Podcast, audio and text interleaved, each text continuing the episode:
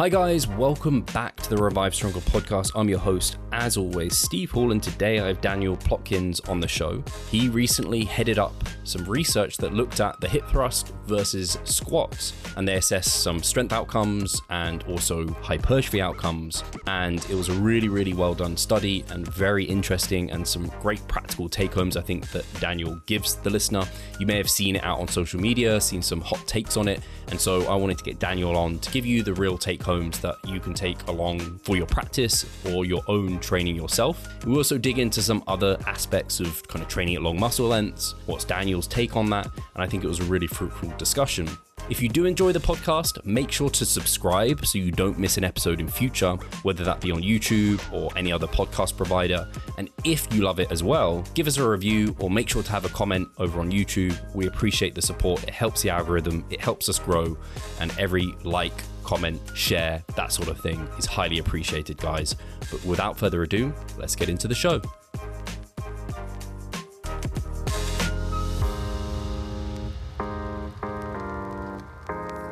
Hi, guys, welcome back to the Revive Stronger podcast. I'm your host, as always, Steve Hall, and today I have Daniel Plotkin on the show, or DP, or Dan.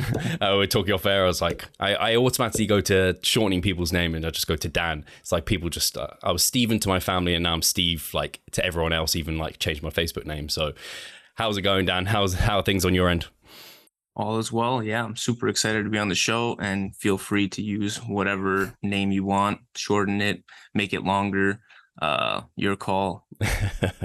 and people might have heard your name recently because, and I would say I say recently because Bret Contreras, huge name in our kind of evidence based like little niche, I guess, uh, with so many followers, and you were the, the lead author of a study that he helped fund. And uh, Dan himself is a PhD student studying molecular and applied muscle physiology at Auburn University, and you looked at hip thrusts versus back squats, which is kind of been done in the past, but maybe not super well. And so I know Bret really wanted to do something, do it justice basically, to investigate this because as we are speaking off air, people seem to have a, a really strong allegiance to the squat. I certainly did for a time where I was like, not so much for the glutes, but like for the quads, I was like, this is the best quad builder ever. And I'm like, I kind of moved away from that a little bit because you realize there's a lot more going on than just like, I don't know, certain exercises being king. Uh, there's a lot of things that go into program design and things like this. But I wanted to get you on to kind of discuss this study, kind of give people an understanding of how you ran it, why you ran it that way, and then also the like the methods and things like this that sometimes people skip over because they just look at the like the results and they just read the, the conclusions there. And then also what maybe your uh, practical take homes would be. So i guess starting from the top what or, or actually first of all is there anything else you want to let the listeners know about yourself or before going into this study? Like anything in that regard? Yeah so uh, in terms of a little background on me i started getting obsessed with fitness when I started wrestling in high school. And so manipulating body composition, all that kind of stuff was sort of, you know, par for the course when it came to wrestling and just wanted to be jacked. Um, every little kid wants to, you know, looks at superheroes and stuff like that. And it's just like, I want to look like that. So it sort of went hand in hand with trying to be like good at combat sports and good at, you know, the the archetypal little kid who has a chip on his shoulder, who wants to be, you know, big, strong and fight well and all that kind of stuff. And then I got really, really obsessed when, you know, later on when I got more into really wanting to be a good wrestler and stuff like that and manipulating weight, getting as strong as possible, getting um uh, as fast as possible, all that kind of stuff. And then that sort of parlayed into becoming a trainer. So at around 18 years old, I started training people. I'm now 27, so really long time uh, training people. And then luckily I was in New York. So I started with more clinical science and then being in New York and having Dr. Brad Schoenfeld nearby, I did my master's with uh, Brad and that's when you know i really really really dived into hypertrophy science. I was already obsessed with it but then you know he's like the most passionate like i probably haven't met anyone more passionate about hypertrophy science for as long as he has. So yeah i did my master's with him. I was the first master's student to graduate out of his program. And then i wanted to get into like all right we know sort of like practical what to do for hypertrophy but i wanted to mesh that with all right what's going on at the molecular level while also considering the practical and sort of marry the two. And there's very few labs that do that. Many labs do one or the other really well. But auburn university where i am dr roberts he does a really good job of trying to sort of marry the two and say all right what can we ask from a practical standpoint while also getting biopsies and looking at what's happening at the molecular level? How does muscle get regulated and so on? So yeah super excited to be at my new lab very cool. Yeah, when I was reading over, when I was looking at what you were like kind of studying for, I was like, oh, mole- I actually hadn't heard. I don't know if any other guests have been studying that. I was like, oh, molecular. Like, actually, yeah, I, I hadn't heard many doing that. So yeah. that helps me realize why I felt that way because, like you said, it's kind of uh, a bit unique in that sense, not as yeah. readily available. I'm not sure if uh, a while back you had Dr. Cody Haun on, and so he came yes. from the same exact lab. So he graduated cool. as soon as I came in. So yeah, that's awesome. So now, are you still wrestling now, or are you just bodybuilder, powerlifter, just general lifter? yeah, I'm trying to get as jacked as possible. Um, not necessarily to step on stage, just like that's my primary goal. But I do jujitsu now, so after cool. wrestling, I just started doing jujitsu, and now I'm sort of obsessed with jujitsu. And sometimes that, many times, that gets in the way of bodybuilding. But I I love them both enough that I'm willing to make the sacrifice and I'm not stepping on stage or anything like that. So um not not a recommendation I would give like do jiu-jitsu and bodybuilding in tandem, but uh you can definitely make it work with the right tweaks for sure. Yeah, it's uh, that seems to be. There's quite a lot of guys. It w- was always if you do bodybuilding, you also do like powerlifting alongside, or maybe powerlifters get into bodybuilding. It seems a lot of people are now going into those like MMA, the mixed martial arts, and I don't know. Dr. Mike, I know, is maybe he popularized Brazilian Jiu Jitsu for a lot of people. It's not something I've ever done, but I see people doing it. I'm like, man, maybe maybe I'm missing out. That might be quite fun. But also, I'm like, no, I can't let any of my gains possibly diminish. I need every little bit I can get. For sure, yeah. So I mean, it sort of goes hand in hand with what happened with the study. I actually, it was my first. I wouldn't call it a bad injury, but it was not amazing. So my LCL, somebody like whacked into it really hard while we were rolling, like a nearby group. And so for the first like couple of weeks of the study, I was like on crutches trying to teach people how to do lifts and stuff like that. So it was pretty bad. But luckily it was only like a few weeks and then crutches came off. But yeah, if it's hard to run a randomized controlled trial, doing it on crutches yeah. for the first like week or so especially um, when you're trying to teach new people lifts was was very hard. But luckily, I could I could get some movement in, so it was, it was okay. But yeah, do not recommend if that's your main goal. So I'm I'm definitely with you. Don't don't if you're trying to get as jacked as humanly possible, maybe don't add a sport that could mess you up alongside yeah, it for sure. You've successfully put me off now. I can't be dealing with an injury. I need I need my leg training and any bit of muscle I can get on those. So, and talking about leg training, I guess that's a good lead way into the study then. Um, so yeah, I'd love to hear. You, you might even have a different angle you will kind of want to start with, but like the objectives of the study is kind of where I was thinking to start. What were you looking at? What kind of uh, were the things that you were looking to measure as you went through this? Yeah, so originally the study was actually going to be something different. So I wanted to try to isolate the length question originally. Um, so we came to Bret and sort of proposed a study that was more isolated to whether muscle lengths equal or longer muscle lengths equal more hypertrophy. So it was, I think, originally two exercises per group. It was going to be RDL, front foot elevated and 45 degree hyper. Um, and that could have been in trained individuals because two exercises and you know enough volume where they could grow a whole lot even with whatever volumes they were coming into the study with. But then one thing led to another. Brad Schoenfeld got involved, and considering the other evidence that existed that was you know some nefarious activity going on there this is also a really popular question squat versus hip thrust. You know you see it all over the internet all this one like people strongly in one camp or the other people strongly in a camp that one exercise does nothing for that muscle group. So like tons of people saying hip thrusts do nothing for the glutes tons of people saying squats do nothing for the glutes. So uh, we knew it was going to be a popular question and a question people wanted answered. You know, every YouTube comment section, you know, underneath squats versus hip thrust and so on. So we decided to go with the more popular question that doesn't isolate, you know, the length question as well. So that's sort of how it came to fruition. And then if you want, I can sort of jump into what we did, how we did it, and so on. Yep. Yeah, so, for sure. So we took, we ended up with 34 individuals and we randomized them to squat only and hip thrust only.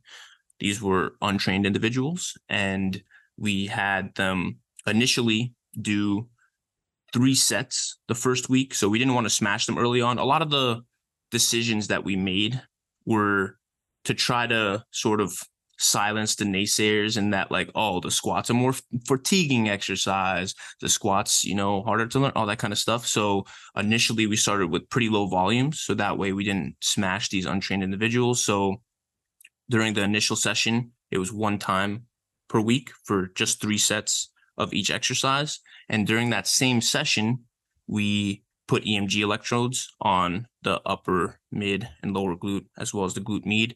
And then they did their 10 RMs in each respective exercise based on the three RMs that we tested with during pre testing. And after they were done with the 10 RMs, they did two more sets and finished off that first session. And then after that, for the second week and all the rest of the weeks, it was two times per week. So, second week was four sets per session and then third through sixth week was five sets per session, two times per week. And then the last seven through nine weeks, so the last three weeks was six sets per session. So 12 sets total. So not smashing them even by the end of the study by any stretch of the imagination. So in terms of the findings, we found let's go with which muscles didn't grow first, and then we can go with sure. which muscles grew, and then maybe some conceptual takeaways. So, in terms of which muscles didn't grow in either group, the hamstrings didn't grow in either group. And this is probably like the fourth or fifth study to show this in the squat, and the mechanism makes sense as you go into the eccentric, the hamstrings being lengthened and shortened at the same time, and then vice versa on the concentric. The same is true for the hip thrust, but having some evidence in the hip thrust, particularly because people sort of feel it in the hamstring a little bit sometimes yeah. and so on, uh, is really good to know. So the practical takeaway there is that if you want hamstring growth, don't expect it from either of those exercises. Another really interesting that we interesting thing that we found was the glute medius and minimus didn't grow very much from either exercise. So if you want more rounded out um, hypertrophy of the lower body, doing some abduction, some abduction exercises to target those muscle groups is probably a good idea. And sort of by the same token, we found that in both groups, the lower glute grew more than the upper and middle glute. So both groups had the same hypertrophy for the glute in terms of pre-post there were no meaningful differences between groups but when you compared like the aggregate of both groups the lower glute grew more than the upper and middle. So the upper and middle glute glute grew by about 10% pre to post and the lower glute grew by about 20% pre to post so about double. So i think sort of along the same lines of the glute med and min doing some abduction exercises would probably be a little bit more specific to the upper and middle, although they grew very well in both of those exercises. Getting some extra work in that is in a different plane is probably a really good idea. And then, um, in terms of the thigh, so quad and adductor, the quad and adductor grew more, much more by about double in the squat group. So kind of expected, you know. Um, quads and uh, adductors are hit really hard in the squat and not very hard in the hip thrust. Surprisingly, they did grow a little bit in the hip thrust. So there wasn't no growth. So you, you shouldn't expect none. But if you want a more isolated stimulus to the glute, I would go with a hip thrust. If you want more like a shotgun, every muscle is going to grow type thing, you you could go with the squat. So I think that's a really good practical takeaway for many people that just want glute growth. They can go with a more, you know, precise exercise like a thrust or a kickback or a multi hip or something along those lines. Yeah. That mm-hmm. makes I think those are se- sorry. Yeah. Go on. I think those are probably the main practical takeaways. If you want, I can jump into some sort of like conceptual stuff or if you have any questions. Yeah, I was just going to say so obviously you measured out kind of the hypertrophy, like hypertrophy that each exercise gave you. You also mentioned EMG and some people have tried to use that to like forecast hypertrophy. How how did that kind of fall for you guys? Yeah, that's a great point. So I always forget to say the EMG right. outcome. Cool. So yeah, we looked at it in a few ways, but the two main ways is that you can compare amplitudes between individuals, both mean and peak amplitudes, and then you can compare them by region. So within one individual, if they got more amplitude in the upper glute, would they expect more gro- growth in the upper glute and so on? And we found that no matter how you slice it, it didn't predict growth. So it sort of confirms what you know Andrew Vigotsky and a lot of other people were saying that excitation doesn't equal activation. So just because the nervous system is sending a signal to the muscle doesn't necessarily mean that there's more overlap of fibers and so on because once fatigue sets in what's going on at the muscle level doesn't necessarily jive what's what's going on at the nervous system level.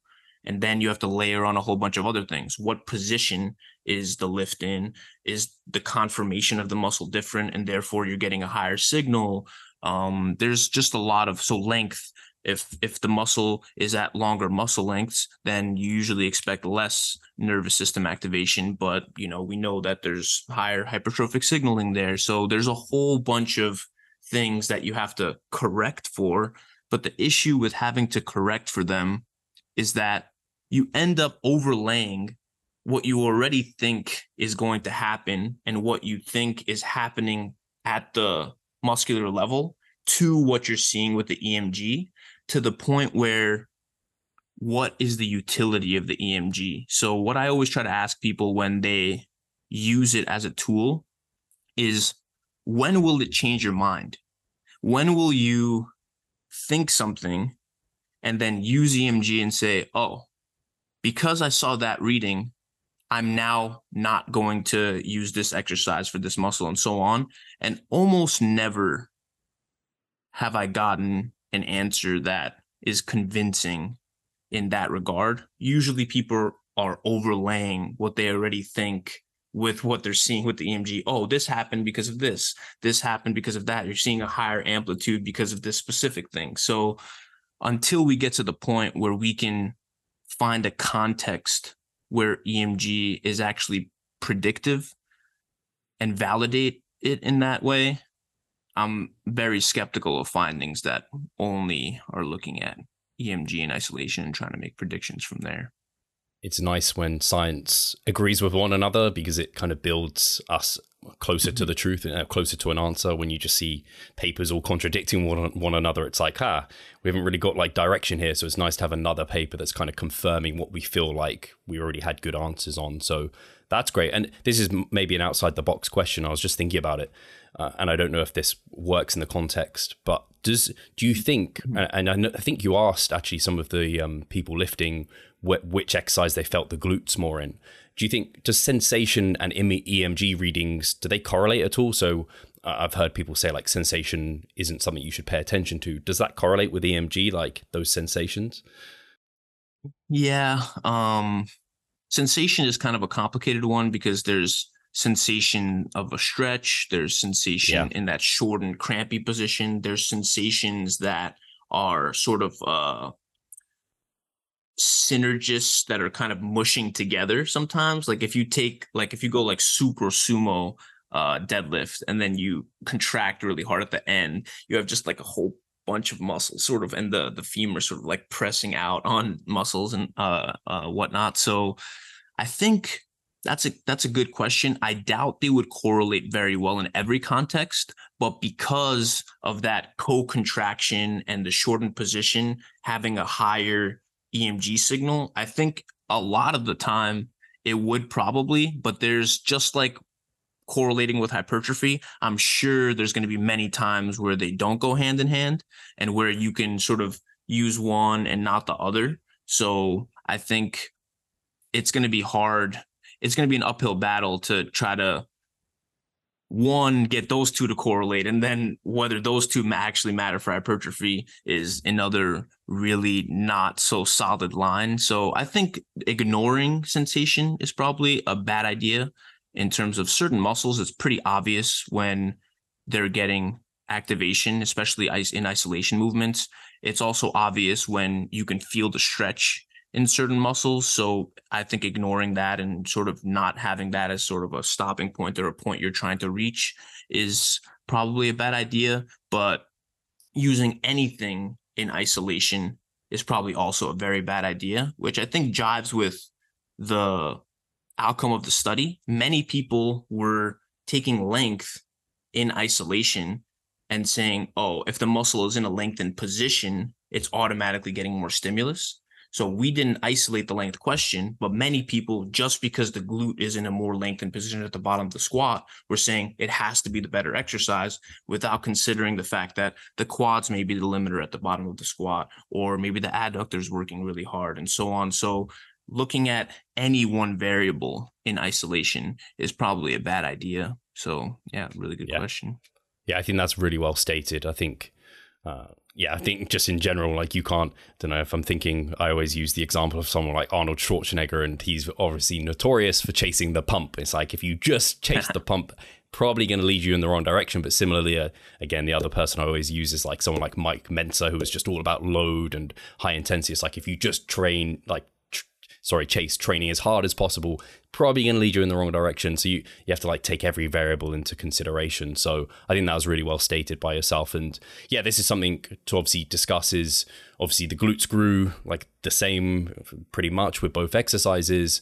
And you mentioned kind of training at long muscle lengths. People might be thinking, oh, so do the glutes not respond like other muscle groups to kind of uh, training at long muscle lengths? What were your kind of concluding thoughts?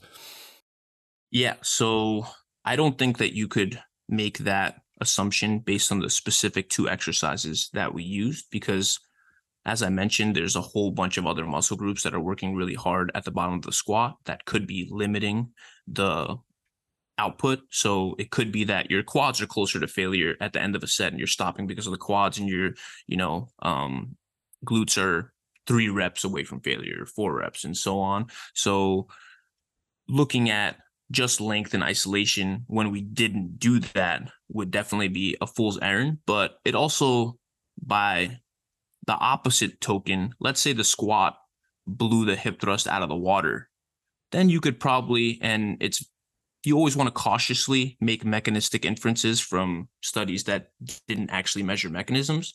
But if the study blew the hip thrust out of the water, you could say, even in the context where all of those synergists need to be considered, the stretch is so important that it can be a little bit further away from failure and all that kind of stuff. So it confirms that the stretch mediated hypertrophy bit is probably not the the holy grail to the point where it supersedes every single other variable and you could just like put any muscle at a longer length and not consider synergists and not consider what are the main limiters and so on. So i don't think it says absolutely nothing about muscle length but it for sure is not an isolated muscle length study.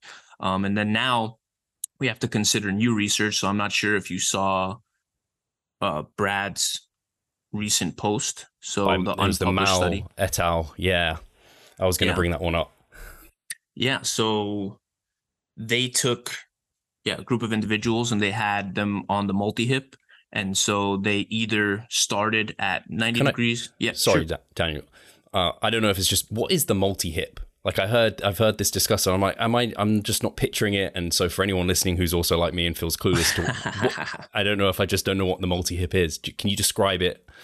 I don't know yeah, if it's easy so to describe. really hard to describe machines, but so like uh if you were to imagine a rotating arm and then you could put either your knee or the they actually did like the ankle, I guess, and you're just pushing down with your um you're going into extension so very similar to i guess the the closest thing that i can describe that definitely isn't this but the assisted pull-up if you were to just push down on that and go into hip extension sure using yeah. you know yeah as soon as you said it was hard to describe, I was like, I bet it's that machine that I've seen like multiple times where it is just yeah. hip extension. And exactly, uh, I just, I, it's such a rare actually machine to see in gyms. At least in my experience, I've never been to a gym. I don't think ever. Maybe they had it at Das Gym, but I don't, not too fussed about training the glutes. So I'm not looking for the multi hip extension machine, but I know exactly the one you're talking about. It kind of, the action almost looks like a glute kickback type of uh, thing or um, something like that. But yeah, it's a, it's a, you did a good job of describing a hard machine, but I know exactly the one you mean. yeah, yeah, that's the one for sure. Uh, I think one one other person asked me to describe it recently, and I did a really bad job. Hopefully, I did slightly better this time. But if any of the listeners want to just look it up, and then so that way they can get the context of what we're talking about. Yeah. So yeah, they took individuals and they used a straight leg, which if you're trying to isolate the glute, you wouldn't have used a straight leg position, but you could still make inferences because it, it is a lot more isolated. So they had one group do start at 90 degrees of hip flexion and then go down to 45 degrees of hip flexion. So a partial at the more lengthened position of both the hamstring and the glute. And then they had the other group start at 90 degrees and then go all the way down to zero. So not full hip extension, but more hip extension. And so this is unpublished. And not only is it un- unpublished, but it is like a poster presentation. Uh, to my knowledge, it seems like that's what it was at a conference. Uh, they yeah, presented it as abstract. a poster. Yeah, yeah, Okay. Yeah. So an abstract. So definitely not something that we're, you know, we haven't read the methods yet and all that kind of stuff. But if these findings, you know, if there's nothing super weird about the methods, it does, it's pretty strong evidence. It is one study, but it is pretty strong evidence that the glute benefits from longer muscle lengths. And it's not super surprising considering almost every single other muscle measured has been neutral to positive in the longer muscle lengths direction. So people that were going crazy about me not being like I was not thinking that the study would be interpreted as a length question as much as it has been. So the backlash on that was definitely kind of weird to me. But now that we have this study, it sort of takes the heat. I'm very glad this abstract came out in very short order because then yeah. it is a more isolated way to look at this. I hope, you know, it gets published very quickly and we can see you know the methods and whatnot but based on limited evidence i would say every muscle that we've measured benefits from longer muscle length training or is at least neutral to positive in every context it's been tested the reason i'm fairly comfortable saying that is because even though it's limited evidence and many of it is in untrained individuals, much of it is coming from one lab and so on. If you put your coach's hat on, worst case scenario, you'll have a neutral outcome, right? So, like, let's say these don't pan out and you've biased more of your training toward longer muscle lengths. Worst case scenario, you've created a situation where you got the same outcome. There's there's been no negative studies where longer muscle lengths were clearly worse for growth. So I'm fairly comfortable making the recommendations on, you know, I would say not limited, but fairly limited evidence because the downside isn't very high. So hopefully is, that makes sense. How much is uh, Milo paying you? that's just yeah. it's going to be a bad joke that's going to come to bite people that's going to bite milo and they ask all of us probably slightly at some yeah. point where people are like hey is milo actually paying people? Like is this real? Uh, so yeah, I thought that the only thing I saw, and I, I might be off base here, I saw it was five by 10 at 70% of one rep max, and it was full ROM versus the length and partial. And so my only thoughts were if they were doing the same load for the same reps, one was length and partial, one full ROM, then one of them might be nearer failure than the other one in terms of like length mm-hmm. and partials because it's like not constant tension, but there's no relief in terms of the short position maybe being less fatiguing, and so you kind of maybe I don't know maybe you could even argue that's creating generating fatigue uh, that's going into it, but when I think about it and I do like a, a leg press, I've done leg press partials because I'm crazy, and uh, Milo gave me some cash. Uh, so anyway, I can't do as many reps because it's like I don't get that breather up at the top almost where it's I guess you could almost say it's like similar to like rest pause. It's not, but you get that kind of uh, or a hack squat at the top. You get that little bit of a breather. You can come down. I can actually do more reps with more load with For the sure. full ROM versus partial. So it's the only question I, I, kind of thought. I don't know if it applies here. I don't know if you have any thoughts on that. That the partial group could have been closer to failure there. Yeah. So I think if I'm understanding you correctly, you are questioning whether. So I totally get the sort of rest pause thing, and I'll, I'll get to that. But are you questioning whether the 70% of 1RM was with full ROM for both groups? Or no, so I don't know if they for the partial group and the length and uh, sorry the full ROM and partials if they did five by ten with the same weight for both protocols. Yeah, so it wouldn't have been the same weight is what. I'm trying to underline because this group and they also sort of explicitly said it in the abstract is they base it on the RMs for I don't know I don't remember exactly uh, what RM they used, but they would test you in partial and they would test you in Perfect. full and then base those percentages on that and they've done they did that for the tricep study they did that for the hamstring study so um i doubt that they would you know uh cool. Change that change that up too much. Yeah so they did it either cool. specific to the exercise or specific to the rom and that's super important.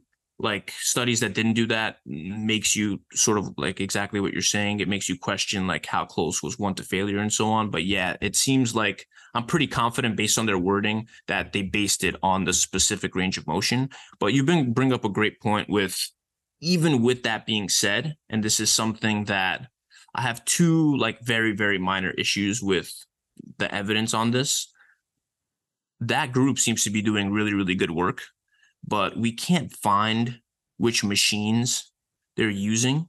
So knowing the resistance curve would be helpful in this instance because let's say the multi hip is like a super weird multi hip where it's like super unloaded at the bottom versus kind of unloaded at the bottom and so on. Are they getting kind of a rest pause situation um, in in one context and not the other? And so I don't think we can make strong claims either way because you could actually make a decent argument for either one constant tension versus like slight rest pause, getting more effective reps. How is that going to affect subsequent sets and so on? So I don't think we have any level of sort of uh, clarity on which one would actually be better. So regardless of whether we knew the resistance curve, I don't think that we would be able to make super strong claims, but it would give us context. And context yeah. is super important when you're making interpretations and then further interpretations when new studies come out and so on. The second thing, and this is just like an important thing in science, when one lab is doing a lot of the really good work, like they're using MRI and they're they're kind of doing all the right things in terms of isolating this length question, you want other labs to replicate the work. Like science is about replication, but a lot of times about replication in different, you know, labs and countries and all that kind of stuff. That way you're you can be a lot more confident in the results. Um, so I think those two things are something that people should just keep in mind when they're making um, claims and yeah. interpreting science.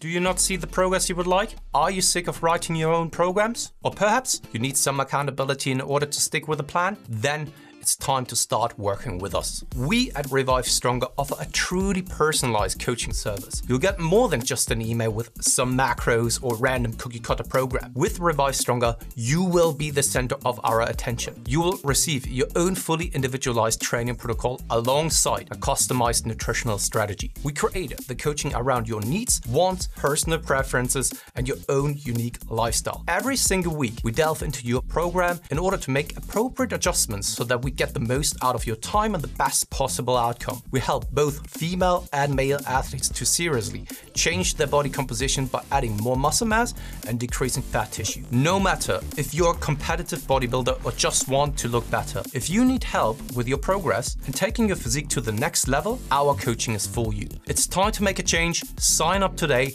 and let's revive stronger. I think that was very well said, and it sounds like you're quite on board with I guess, uh, thinking about training at long muscle lengths a little bit more within kind of people's programming when they're specifically going for hypertrophy. How have you? I don't know if you coach people still, or mm. obviously you train yourself. Are you? How far have you taken it? What does your kind of training look like at the moment? I'd be interested to hear about that. Yeah. So I surprisingly don't do for myself a whole lot of you know i i choose exercises that cover my bases but i don't do partials as much currently. Um that's just like i think the bro in me doesn't want to get fully fully on board just yet. Um the only time i do partials in my current program although i might consider them in later programs is i do partials with the cable with uh, lateral raises, and then I'll do partials at the top right after. So I'm playing around with the idea that doing separate lengthened partials and then separate shortened partials afterward might be a good idea rather than doing one or the other you know separately or even within the same exercise because you can make the argument like you can set up the cable that it's super unloaded at the end but you're still you know, getting a whole bunch of range of motion that is not, you know, no, no tension. And so playing around with having like one that's super biased toward the other and just getting massive pumps from like doing like one and then the other just feels super good. And I doubt I'm losing anything because of that. But in terms of incorporating in clients training, I've definitely played around with it in, you know, different positions, uh, particularly for like the lats and um a lot of uh I think considering length in general has been a slight shift in in how I sort of make decisions. I considered it a little bit less before, but not a ton of partials just yet in most people's programs, just because I think that you can usually choose the right exercise that biases that position without having to necessarily go to partials a, lot of the time. Yeah. I think that well describes where at least I felt the most benefit is mm-hmm. basically for, for exercises where you can't make it biased to lengthened, like pulling like lat movements a lot of the time. Like doing the partials in that situation just feels so natural. Whereas I can tell you, leg press doesn't feel natural, not to lock out, but not to say that feeling natural yeah. and your general, my bodybuilding intuition is leading me down the right path. But sometimes it can, uh, I'm not sure. And uh, theoretically, it's you're getting more bang for your buck with doing it for something like you said the pulling work where you're weakest where it's short so you're missing out on plenty of reps if you kind of cut it there. Yeah for sure. And i think another thing to consider is how much volume are you doing? So i think if you're veering on the side of lower volumes i think getting some partial work in and biasing more of your volume toward the lengthened position makes sense to me but there's some people that are doing like specialization phases and that like really want to glow their glutes for example that i think biasing like 70 to 80% of your volume to the lengthened position in a context where you're doing like 30 to 35 sets per week might be a bad idea. Recovering from that is probably going to be a tall order but including you know band work and thrusts and kickbacks alongside that lengthen work at those very high set amounts, I think could make sense. Whether that actually pans out, whether you need that volume or whether there's an additive effect from the mechanisms is definitely an open question. But when you get people that are super, super motivated that want to just absolutely smash that muscle and, you know, they're used to those high volumes, I question whether like people talk about the U-shaped curve a lot, but the chances of it being a U seems very unlikely, meaning that if a precipitous drop off, like I would expect it to be like most bang for your buck early on, then less bang for your buck, but still, you know, more growth, then a flattening for a decent while before the drop off. I wouldn't expect like you to go from 15 to 20 sets and you start losing muscle at that 20 set amount, you'd probably just not gain more, you know? Yeah. I could totally be wrong, but it doesn't really make sense from a physiological standpoint that the body's like, ah, you know, a little bit more and you're you're just screwed kind of thing. So having them smash those muscles and being cognizant of the fact that doing a bunch of long length work might limit their recovery than including more short position, maybe make it more 50 50 in that context yeah. rather than sort of 70 30. That's really interesting. I haven't really, I haven't mm-hmm. spoken about the relationship of like muscle growth with volume for a while, particularly mm-hmm. not in any depth, but particularly that kind of the inverted U, like you said. We haven't spoken about that, and I haven't heard anyone talk about it not being that way. So thinking about it being a plateau. So that's very interesting. I don't know if I have any questions surrounding it apart from it's an interesting idea to think about. I'd probably need someone else to, on who maybe strongly feels like it's the inverted you and would have some kind of uh, ways to contest you there.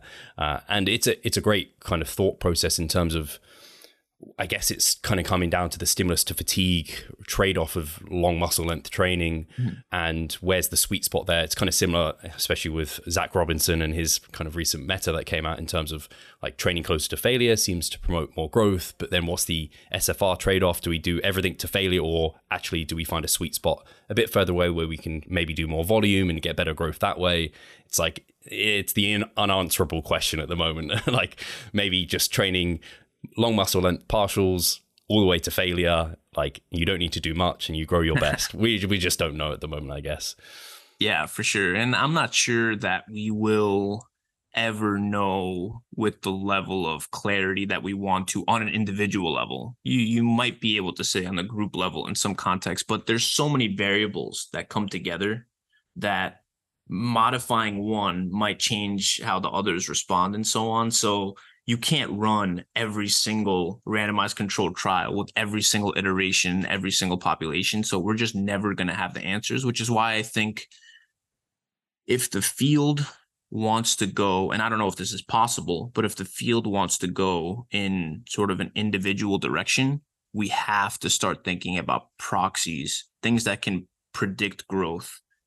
Because that's really the only way I can see making decisions on an individual level. You you take a marker, you do a measurement in the specific individual with a specific exercise rep range, set configuration, and so on, and then say, okay, for you, it makes sense to do this and that, and for this person, it does not. But we're so far away from that. It's crazy. There's like, I want to say 10 potential surrogates, you know, or 10 potential proxies that all have super weak and conflicting evidence. And I'm really skeptical that one would do it justice just based on the mechanisms and all the variables that go into it. So it might have to be a combination of proxies. So yeah, it's a super, super, super hard question to answer. But the only way I can sort of see an individualized approach that we can have like good answers for is if we have some sort of tool that can make prescriptions on an individual level. Is that where you're? Are you kind of coming from the basis of like just muscle growth is so slow that to and there's so many variables that are going on in the mix of things. You, it's hard to be confident, especially as someone more advanced. Like whatever's leading to that outcome is because of like this specific change you've made, and some of those shorter term proxies or things that might be correlated with growth could give you a better decision making kind of tool. Is that along the right lines? Yeah, I think uh, what I'm trying to say is that the tools that we currently have is ex- exactly what you're saying We're like usually you're using like performance as a metric and other things that i think definitely shouldn't be ignored. Um like if your you know weights are going down week to week you're like all right i'm doing something wrong right? So there's just the level of sensitivity that those measures give you are not very high. So you could for example make a very good argument that you want to get stronger at a really slow pace and get the the volume just right for hypertrophy where you're improving but you're actually improving more slowly rather than like dropping down the volume and then in, improving strength wise more quickly. So like well, the answers to those questions are you know very unknown and, and how to use load and all that kind of stuff and how that fits into the equation is unknown uh, what I'm trying to say is that a tool where, for example, let's let's take some of the proxies that are currently out there. So EMG, we found out, you know, not a, a super useful tool to, uh, or at least in the context that we looked at it, right? But let's say ultrasound and uh, muscle swelling. If you could take an individual, have them go through a session in a specific way, put the ultrasound on, and say, okay, there's more swelling at the muscle, and that correlates with hypertrophy well, then we might have something that's a tool that we can use on uh sort of week by week or you know meso by meso basis where we can have some level of predictive capabilities that is a bit more sensitive than what we currently have.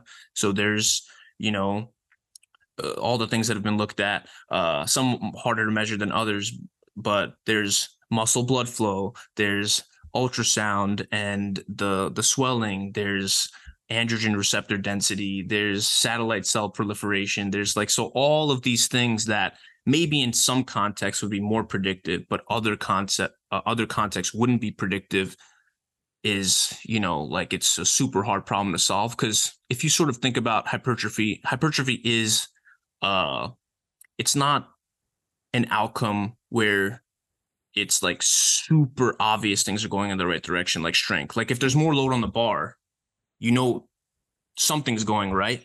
But with hypertrophy, not only do you not know whether things are going in the right direction, but sometimes, but I sort of think about it mechanistically. It could be that the bottleneck for you is different than the bottleneck for another person mechanistically. So, whatever measurement tool we use might correlate on average with hypertrophy. Let's say we find a, a decent tool. It could be that you lack the amount of necessary capillaries to facilitate growth but another person lacks the amount of androgen receptors and another person lacks the ability to upregulate ribosomes and so on. So whether that's whether it's true across the board what the bottleneck is for a person is also a super open question. So all of this stuff not practical at all for your listener but hopefully it sort of inserts that like these are super complicated problems that um are going to be hard to disentangle yeah. mechanistically. Yeah. Those are, yeah, those, I'm glad you kind of went through some of the proxies. They're very much like uh, measurable, objective kind of proxies. Uh, I, and you'll very much be aware of some of the ones, some, and I, I like to use some of these with my own training in terms of the proxies like uh, local muscle fatigue, disruption, perturbation, uh, the pump, swelling type of thing. Uh, I find those to be useful. And it's like, if I don't have those, what do I have? Uh, and uh, you might be, I don't know if you already know, but Jake Remmert from Data Driven Strength, we just released the podcast this weekend. So if you haven't uh, heard it, uh, then he's doing his PhD and he's actually looking into using these proxies, those ones I mentioned, uh, to auto regulate training. I think he's doing like a bicep curl. One arm's doing kind of using those to auto regulate. The other one's, I think, just training at a static volume. So it'll be interesting to see what happens in that study and if there's like any like then we have a little bit of science to say there's some credence to using these proxies to try and manipulate variables versus just it's kind of a bit a bit bro science if that makes sense. Like that's how probably the bros thought about their training to some extent. But i like your objective ones because then it's like you can't really you, the pump is somewhat subjective. Yeah for sure. And then yeah it, it even gets yeah more complicated than that. Yeah uh, i wonder if they maybe if they could get an ultrasound on the individuals and correlate whether they believed that the pump was greater in the exercise and that also sort of correlated with what happened at the level. But then you get into like how much is the ultrasound actually you know measuring what what we think it's measuring and so on. So it gets more complicated but i think that would be a super cool addition to maybe even the first session. It would be really it would be a huge hassle to do it, you know, multiple times, but just the first session, what they think has the better pump and then get the ultrasound on their bicep, which is pretty easy to do actually. So yeah, that'd be super cool. They do really good stuff, data driven data driven strength. I, I really enjoy their their content yeah, the guys are pumping it out from Mike Zourdos's lab. It's, it's great to see, and yeah. uh, and for yourself too. Like it's great to see some of the younger kind of generation come through because I guess there's the, we have some of the like the old dogs like Mike Zourdos. Not that he's old, but like Brad Schoenfeld a little bit older. But like these guys are like bringing through you guys, which is awesome to like keep this going, keep the interest there, give us get us closer to the truth, which is is amazing. Uh, just to kind of um, jump back to the topic of squat versus hip thrust, mm-hmm. I want to make sure we get the practical take homes uh, for the listeners because I don't think we necessarily touch on that. So I'd love to hear what from this paper, what as a practitioner as well, what are your practical take homes from this? Yeah, so I think I I covered like the main ones in terms of which muscles didn't grow, which muscles did grow. Um, another thing that I didn't necessarily touch upon exactly was that you probably want to do both at some point in your training in terms of like both can definitely fit in very well. But if you wanted to do neither one, I'd be totally happy with you and I wouldn't care at all. And I think you can have an amazing program without either one. I can, I think you can do very specific squat patterns that you don't need a barbell squat. And I think you can do very specific hip extension patterns that aren't necessarily a thrust and you would, you would not miss out on a whole lot. But variation and people being motivated by numbers and all that kind of stuff makes it so that avoiding them entirely and never having them be in someone's program, you know, might be a mistake. So I think that's another practical takeaway that I sort of wanted to cover. And I think one thing that I've seen that maybe is less of a practical takeaway, but more like how people interpret research is that they overlay what they already believe onto a study. So many people were making it seem as though if people didn't go ass to grass, like hamstring to calf, that they automatically couldn't grow their glute optimally. But even that assumption is a very big assumption. Just because a muscle I mean, just because a limb is moving through a certain range doesn't mean the muscle is getting more lengthened there. So you could very easily envision that you get a rounding of the pelvis that's either visually or non-visually apparent that doesn't create it actually shortens the glute. So um, there's a whole bunch of things that become more complicated when you try to make sort of strong mechanistic speculations. But yeah, I'm not sure if you wanted me to like re-go over some of the other stuff that we sort of went through, like abduction and hamstring and all that kind of stuff. But I think no, those yeah. were probably the main. Yeah. Yeah, I think uh, I guess just like the summary of don't throw one of them out of your program, and like, yeah. again, even just the suggestion of like there's other ways to achieve like similar results from these exercises with other exercises, and uh, you kind of mentioned it before in terms of just the psychology of the lifter too is like a, a big mm. component of things like if you enjoy a movement like you're going to get more from it if you believe that it's going to produce something possibly yeah, that sure. even will come into it as well and yeah i guess uh, the only other thing is uh, you you mentioned this in the results really because like obviously hamstrings if you want hamstrings to grow you're going to want to find something that lengthens and shortens them but also i think this is where i see big kind of credence to the hip thrust is if you want just glute growth which there's many people who want just the glutes to grow and not the hamstrings, not the the, the quads. Well, the quads grew a little bit, but maybe in I don't know if it would be fair to say in advanced lifters, it's unlikely yeah. they'd see as much yeah. um, kind of growth there. So yeah, the, the hip thrust is a great specific lift to to grow. Um, to grow the glutes, even though it's not necessarily even training at long muscle lengths, which uh, we're not completely confident on, but might be an important factor for them to grow maximally. Yeah, for sure.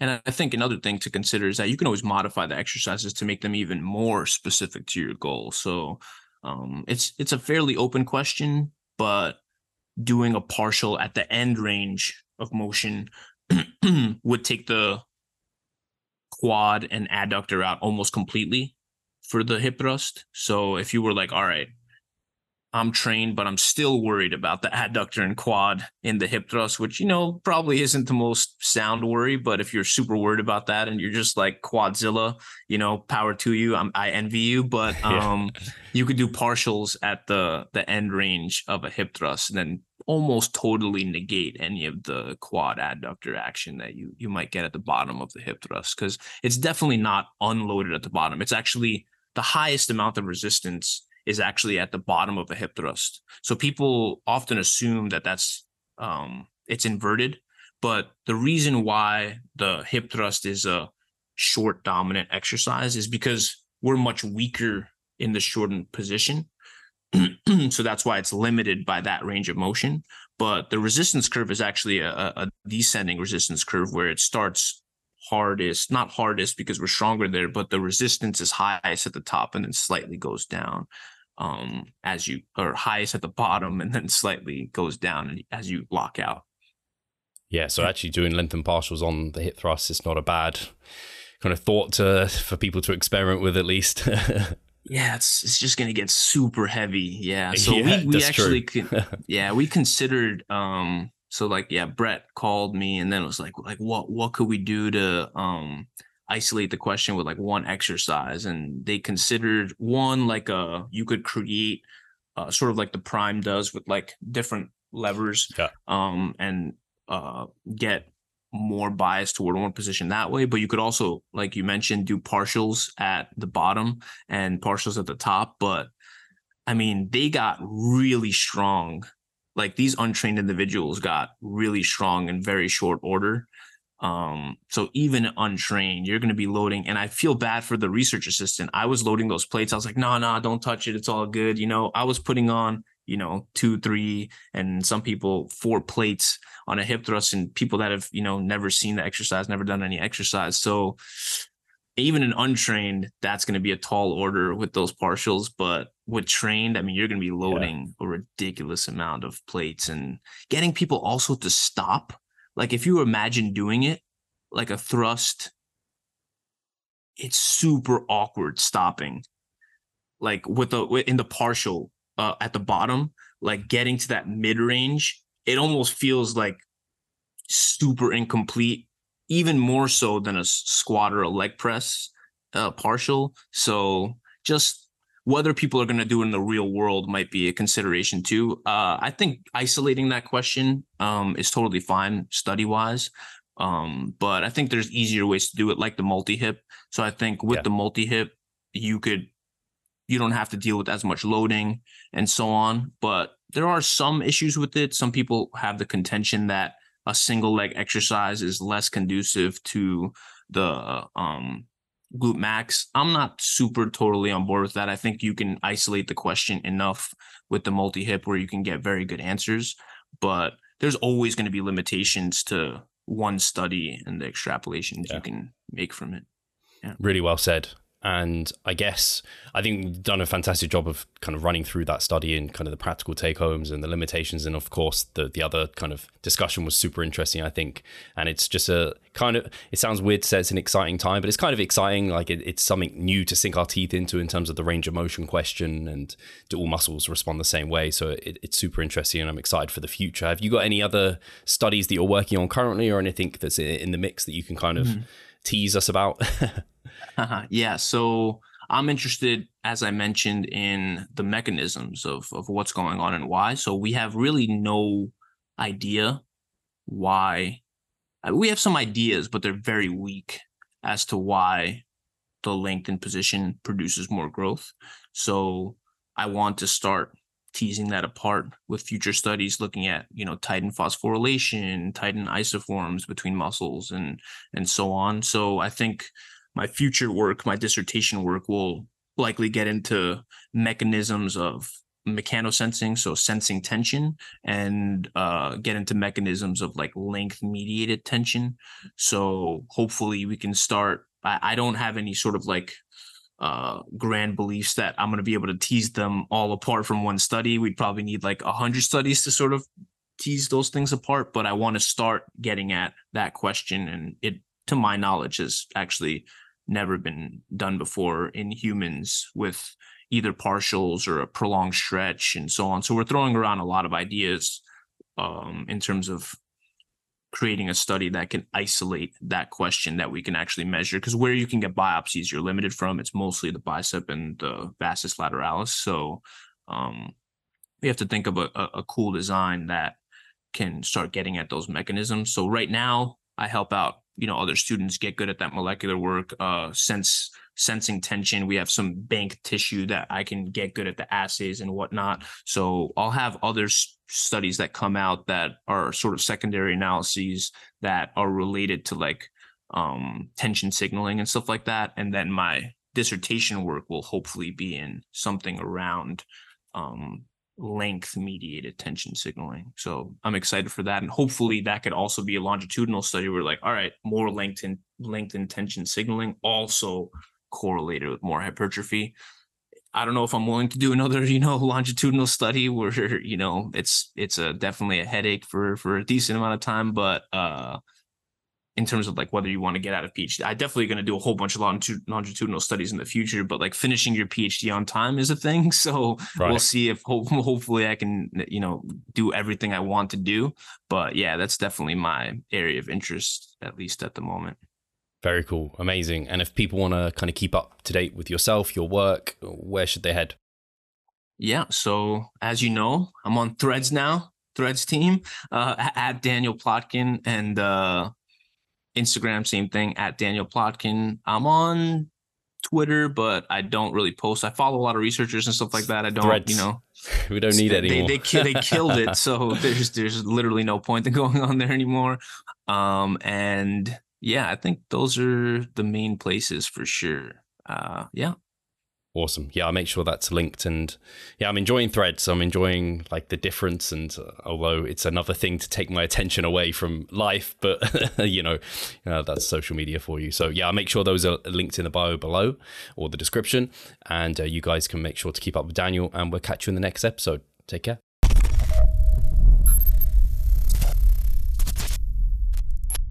Losing weight fast while maintaining muscle mass.